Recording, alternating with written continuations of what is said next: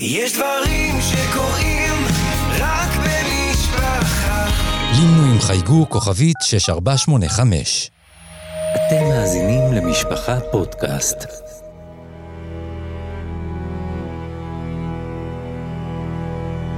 לא תשכח. הרב ישראל גולדווסר מספר את סיפורה של שואת העם היהודי.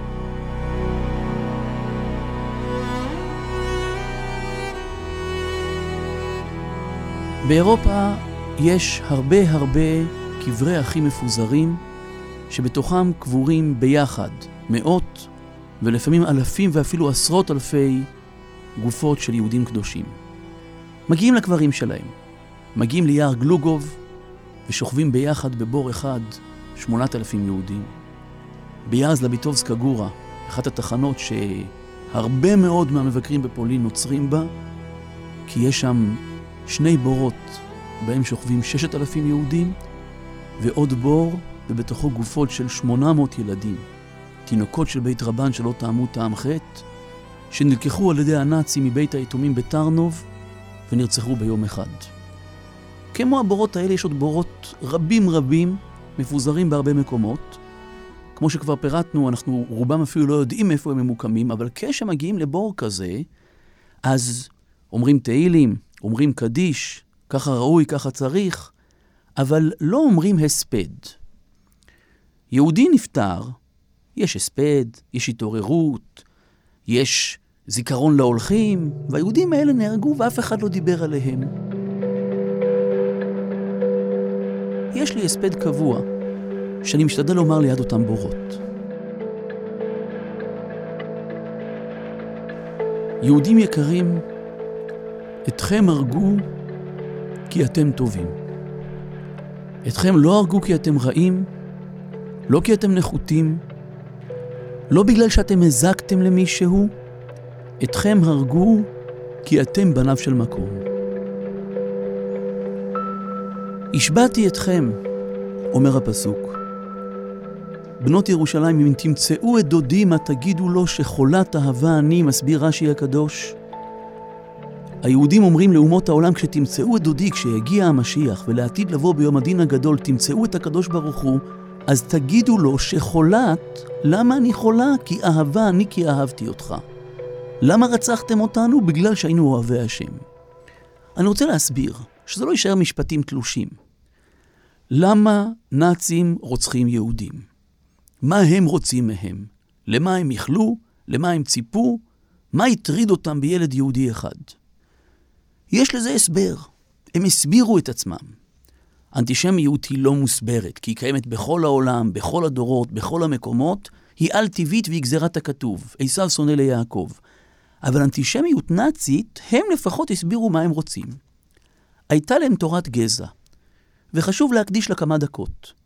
כי הפסוק אומר, רק אין יראת אלוקים במקום הזה והרגוני, ואין דבר שממחיש את הנושא כמו המושג תורת גזע.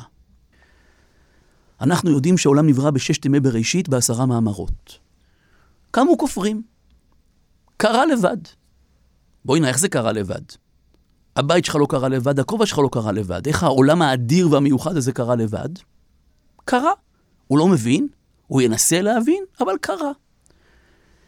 אם זה קרה, אז איך הוא קרה כזה מוצלח? איך טבעי זה בריא? אם בורא עולם שאין חקר לו תבונתו ברא את העולם, אז הטבעי הוא דבר טוב. אבל אם זה איזה סוג של תקלה אקראית, אם זה איזשהו פיצוץ, אם זה ערבוב של חומרים אורגניים, אז, אז איך? התפתחות. עם הזמן זה התפתח. נכון שזה לא היה אמור לצאת כזה מוצלח, אבל עם הזמן הדברים הפחות טובים נעלמו, והחלקים הטובים יותר, המוצלחים יותר נשארו, והנה אנחנו אחרי הרבה הרבה הרבה שנים קיבלנו איזה משהו טוב ומוצלח.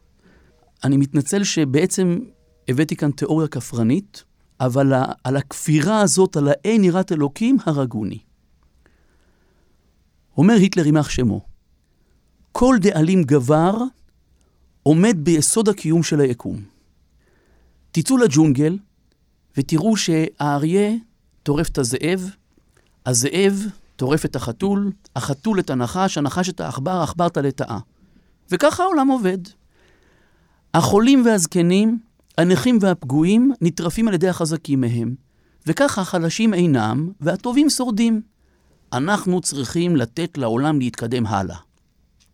ככל שננקה את העולם מחלשים, ככל שנפנה ממנו את הפגועים, ככל שנתאמץ לשפר את העולם ולהשאיר בו רק את הטובים יותר, כך העולם יהיה מפותח ומשוכלל ונצטרף לכוחות הטבע שכבר הרבה זמן דואגים להשאיר את הטובים ולהרוג את החלשים.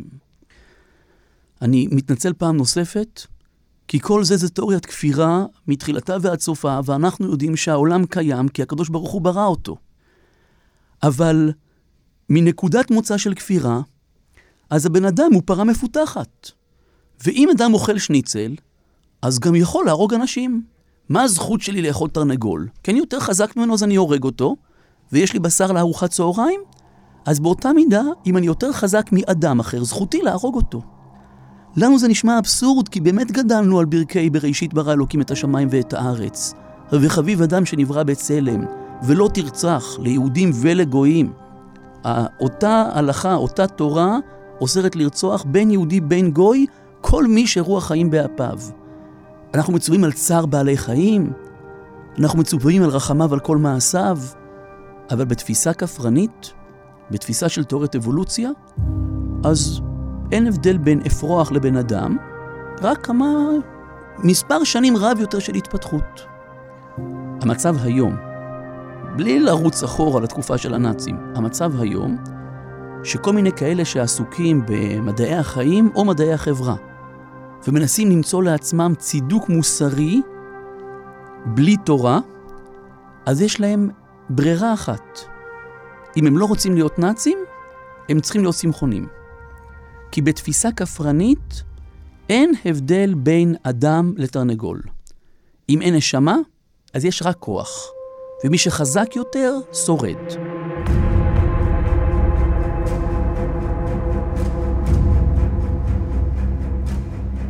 היטלר מסדר תורת גזע. הוא לא עושה את זה לבד, קדמו לו נאצים אחרים, קדמו לו אנטישמים בגרמניה, קדמו לו שונאי ישראל אחרים, קדמו לו גרמנים, אנשי מדע ורוח בשנים שלפניו, אבל הוא שמח את שתי ידיו על השיטה, מאוד מאוד פיתח אותה וקידם אותה, חתם עליה כמו חזות הכל. המון המון אוניברסיטאות בגרמניה סגרו את המחלקות הרגילות ועברו ללמוד לימודי גזע. הכל היה נאצי, הכל היה גזעי, והמון מחקרים והמון דוקטורים יושבים כדי להוכיח את התיאוריה המגוחכת, המופרכת והמרושעת.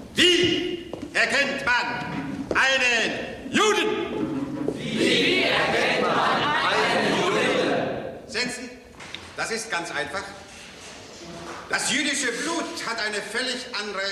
אבל המסקנות הן כאלה, ואני לא אכנס כעת להתמודד אה, מול התיאוריה הזאת, רק רציתי שנבין את הרציונל של האכזריות. המסקנות הן שצריכים להרוג את החלש ולהשאיר את הגזעים המשובחים. הגזע העליון הוא הגזע הארי, הגזע אליו משויכים השבטים הגרמניים.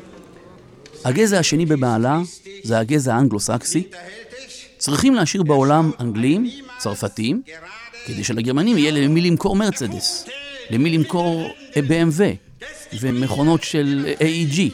הגרמנים צריכים לצוות לזה כאלה שיהיו איתם בעולם. אחרי זה, במקום השלישי נמצאים הסלאבים, באזורי המזרח, רוסיה וגרורותיה. אלה כבר סוג נחות יותר, הם צריכים להישאר כרקחות וטבחות. הם צריכים להישאר כדי לחרוש את שדות התבואה, לספק תצרוכת לגזע העליון הגרמני. כדאי גם שלא יהיה ממדי הרבה, צריכים לשמור שתהיה כמות כזאת שתוכל לעבוד לטובת הגרמנים, אבל סתם מיותרים יזיקו לטבע ואין צורך בהם.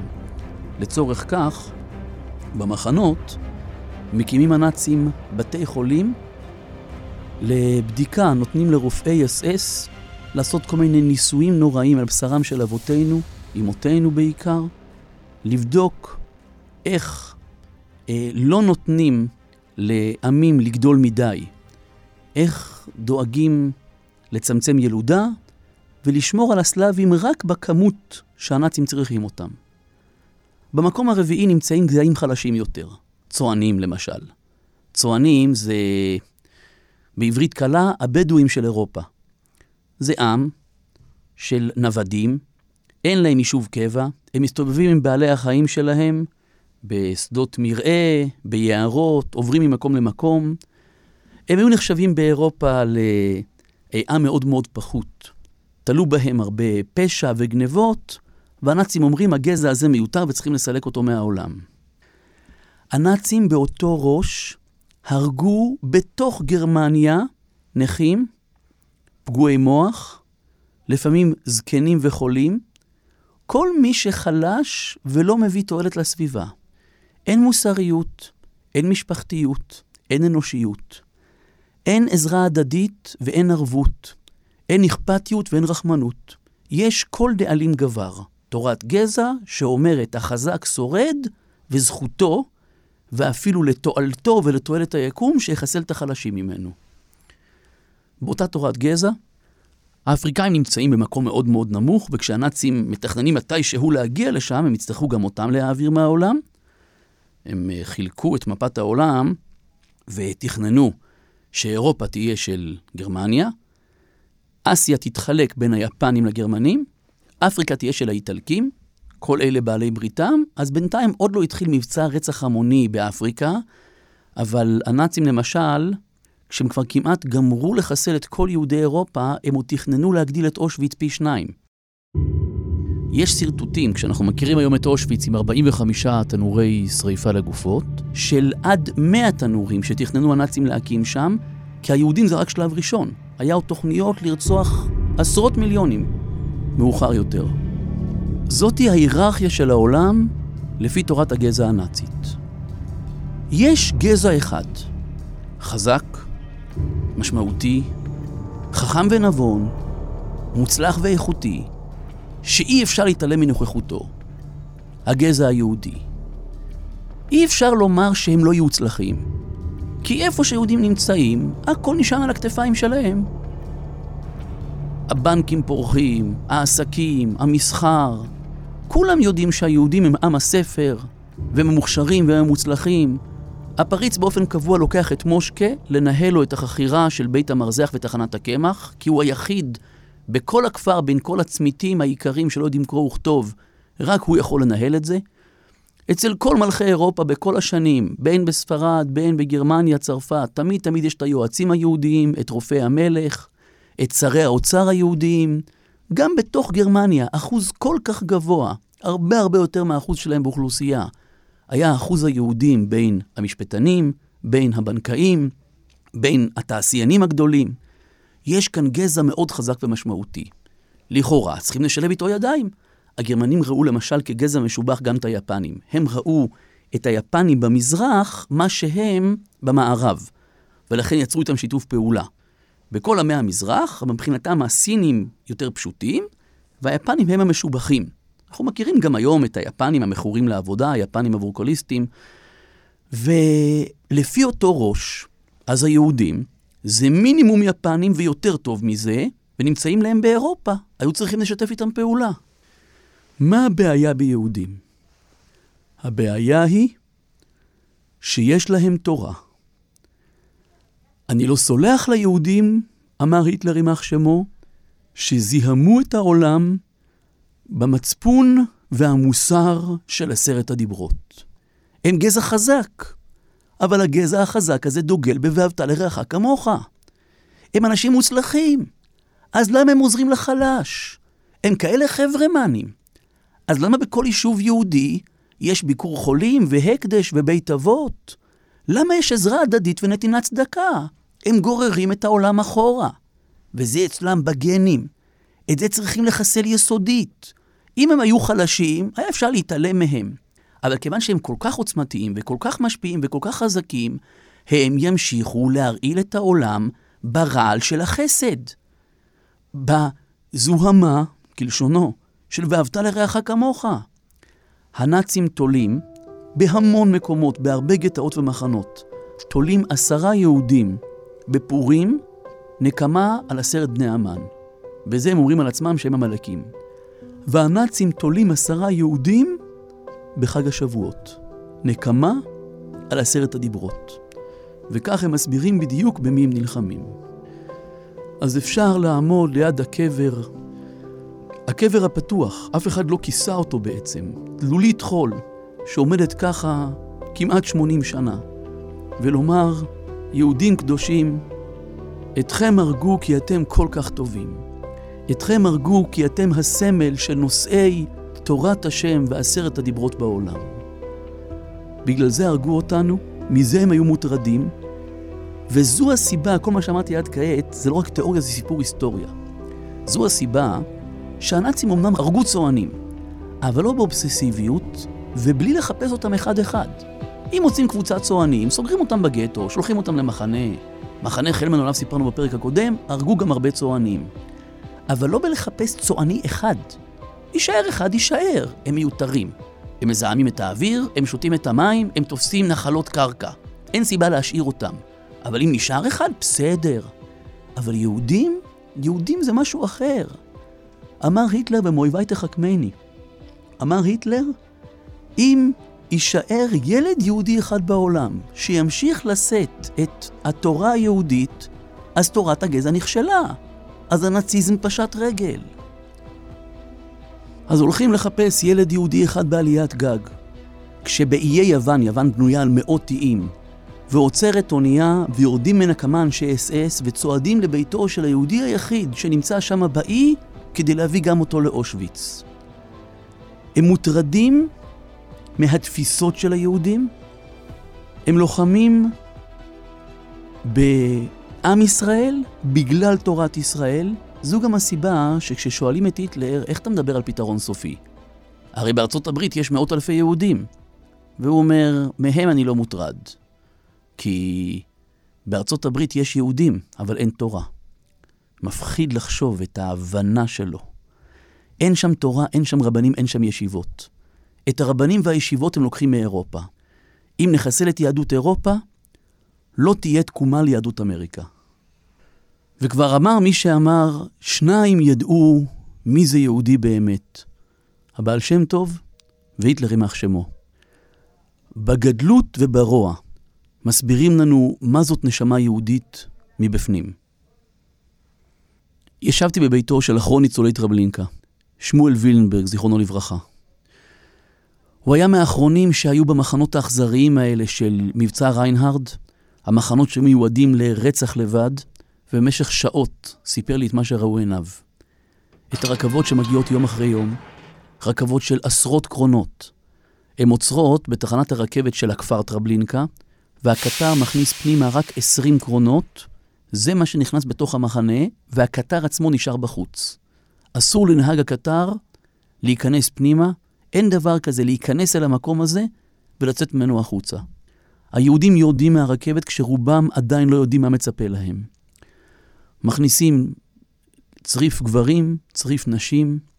את הנשים מספרים את שערותיהן הארוכות, כי הנאצים, בציניות המקוממת, צריכים לנצל את השערות שלהן, ואז מצעידים את היהודים, כשמשאירים את הבגדים בצריפים, במלתחות האלה, מצעידים צריף הגברים, מרוקנים צריף אחד, מובילים אותם בהימלשטרסה. כך כינו את זה הנאצים בבוז, הדרך לשמיים. מובילים אותם בשביל צר, השביל הזה נגמר בשער, נכנסים פנימה, מגיעים אל מבנה נמוך, ועליו תלויה פרוכת, וכתוב עליה, זה השער להשם צדיקים יבואו בו. הנאצים גזלו את הפרוכת הזאת מארון קודש מבית כנסת יהודי, תלו אותה בכניסה לתאי הגזים, וכאן המלאך הרע ניבא ולא ידע מה ניבא, באמת זה היה השער להשם. היהודים נכנסים פנימה, סגורים בתוך התא, וכשמפעילים את המנוע, והעשן נפלט פנימה, ונשמתם פורחת השמיימה, והם מצטרפים בצעקת שמע ישראל אל הרוגי מלכות, כמו שקוראת להם הגמרא, שאין כל בריאה יכולה לעמוד במחיצתם. טרבלינקה, סוביבור ובלז'ץ, כמו שאמרתי בשיעור הקודם, בנויות באותו סיסטם. זה שטח קטן שהיה מוקף בגדרות תיל, היה בו רציף רכבת, צריף או שניים, ערימת בגדים ענקית שנגזלה מהיהודים, ויהודים אחרים צריכים למיין אותה, מבנים של תאי גזים ובורות לקבורת גופות ואחרי זה לשרפת גופות. המחנה שניהל את כל אלה ביחד היה מחנה מיידנק. הוא נמצא היום בעיבורה של העיר לובלין. כשרואים היום את העיר לובלין וכמה שהיא סמוכה למיידנק, זה ממש לשפשף את העיניים. את שלושת המחנות האלה הנאצים יקמו הרחק הרחק ביער. אבל כנראה שעם הזמן הם חטפו אומץ, וראו שאין פה ומצפצף. אז את המחנה שמפקד על הרצח בשלושת המחנות האלה יחד, ממקמים סמוך לעיר, ובזמני עומס הורגים את היהודים גם שם. במיידנק היו כלואים עשרות אלפי יהודים. זה כבר מחנה עם צריפים ועם עובדי כפייה. הוא היה מחנה מאוד אכזרי, אבל בכניסה אליו נמצא עד היום תא הגזים היחיד בעולם שעומד שלם וקיים. הסימנים של הגז עוד טבועים בקירות.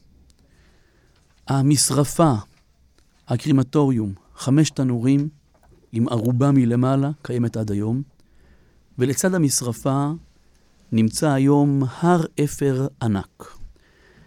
כשהנאצים רצו להכריז על פולין יידן ריין, פולין נקייה מיהודים, רצו לתת להיטלר מתנה.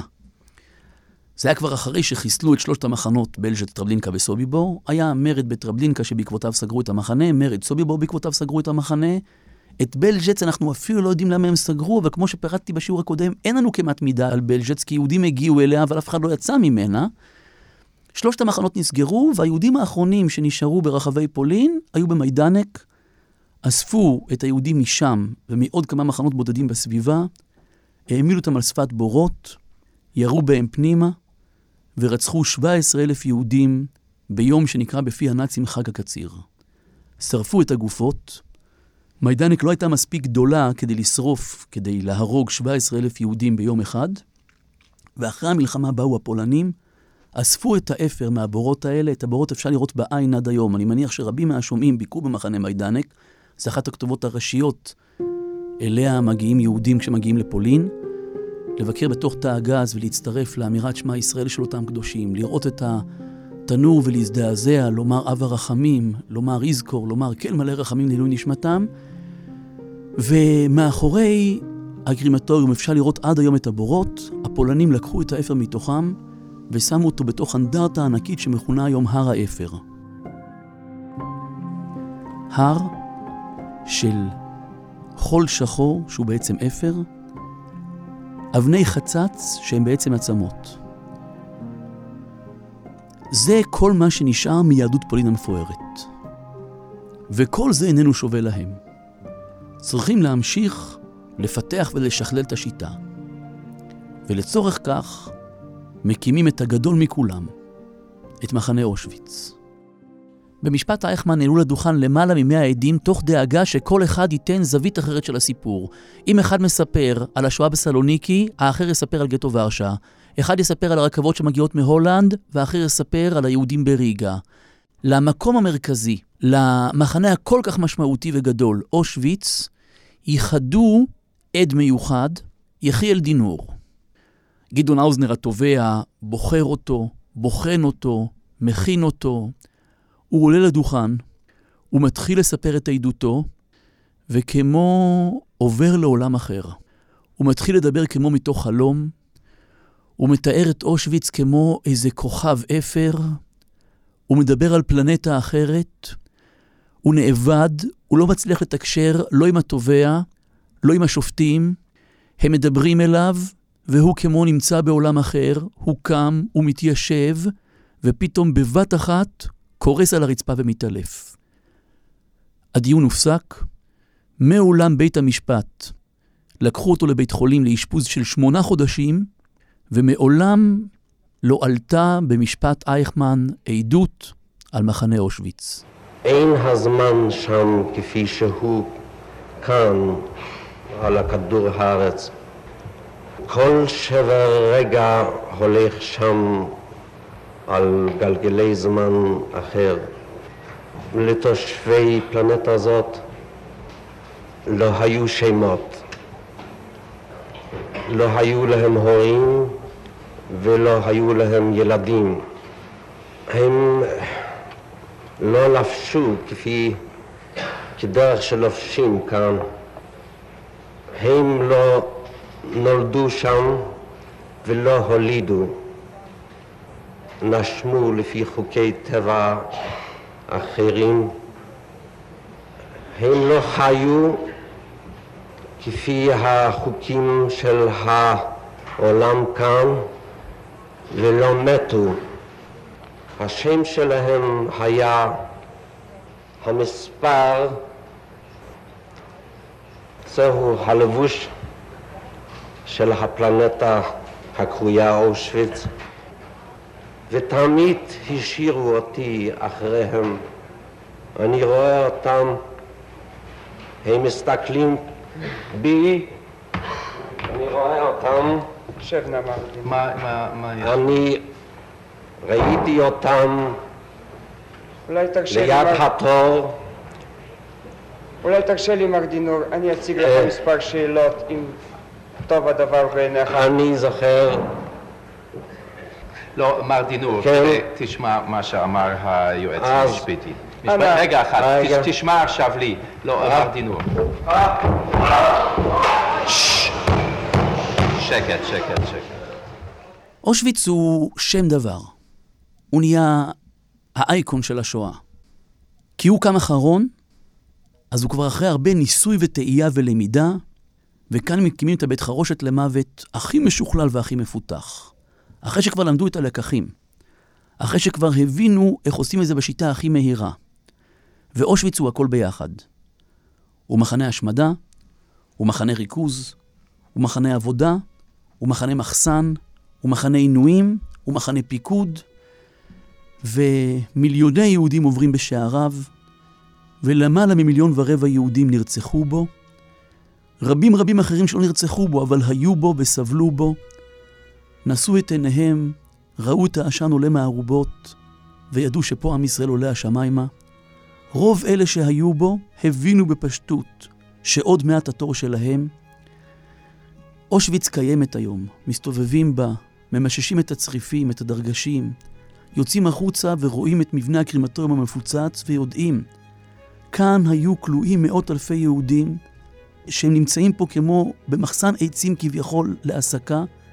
הם נמצאים פה מעונים, סובלים, רעבים, בקור הנורא של החורף הפולני, ועוד מעט ישרפו אותם, אבל על הדרגשים האלה, וזה מתחיל מסיפורי מחנה אושוויץ והמקבלים שלו. במחנות טרבלינקה וכולי, לא היה מחנה. לא היה כמעט צריפים, כי לא הייתה סלקציה ולא השאירו אף אחד בחיים. אבל מאז שמגיעים אל המחנות, שבהם יש סלקציה ומשאירים כמה אחוזים לעבודת כפייה עד שימותו, אז כאן מגיעים סיפורי מסירות הנפש למצוות. ולעמוד באותו מקום ולראות מחד את הרוע והאכזריות, דם ואש ותמרות עשן, ולראות מצד שני את הדרגשים עליהם התאספו אבותינו, והתארגנו לתפילה במניין, התארגנו לקידוש בליל שבת על פרוסת לחם, אמרו מילת חיזוק אחד לשני, דאגו להפריש פירורי לחם אחד לשני, וזה מוציא עמוק עמוק מהלב את הצעקה, שפוך חמתך אל הגויים אשר לא ידעוך, ואת הצעקה, מי כעמך ישראל גוי אחד בארץ.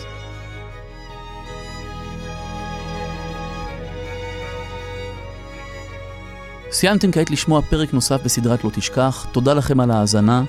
תוכלו לשמוע אותנו באתר משפחה, באפליקציות הפודקאסטים, או במספר טלפון 02-652-3820.